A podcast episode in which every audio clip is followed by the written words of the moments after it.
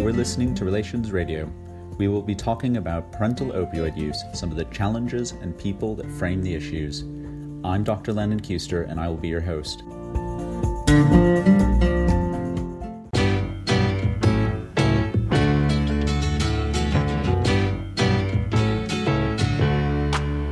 Welcome back. Good afternoon. I hope you are all safe and well, and my apologies for the radio silence. Um, we paused Relations Radio while we were getting our ethnography back up and running, and so I assure you we're back in the game and going to bring you some more content during COVID 19. So I'm excited to sit down with the clinical lead and consultant psychiatrist in addictions for NHS Lothian in Scotland, Dr. Mike Kehoe. So I wanted to just bring you a little bit of the ongoing conversation that that we've been having, and um, more fresh content to come on Relations Radio. Welcome back, welcome back, welcome back.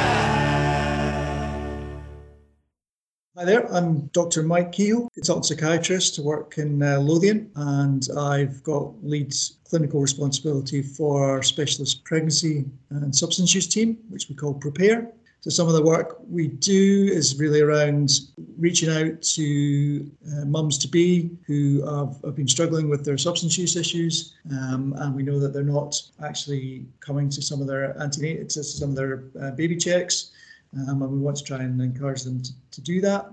Um, and we've also been able to do a little bit more now around working with some of the dads and the families, and actually we're very, very aware that the dads are part of that family, and if we can bring them in and improve their their um, substance use and engagement, we know that the, the, the, outcome for the whole family is going to be improved. So that's kind of part of our theory for, for bringing them in. The COVID COVID has been um, a big challenge for for all kind of services, and um, you know we, we we've we work in a very partnership way with all with all the different agencies, and part of our drive is been to sort of move towards digital technologies for trying to engage people. And some of the people we see just don't have the kind of um, IT uh, availability to, to, allow them to do that. Um, and and we, we're very keen that face to face is actually maintained as much as possible, as safe as possible. So some of the dads may not want to necessarily engage with us. They're, we may be perceived as a, as a women only service, um,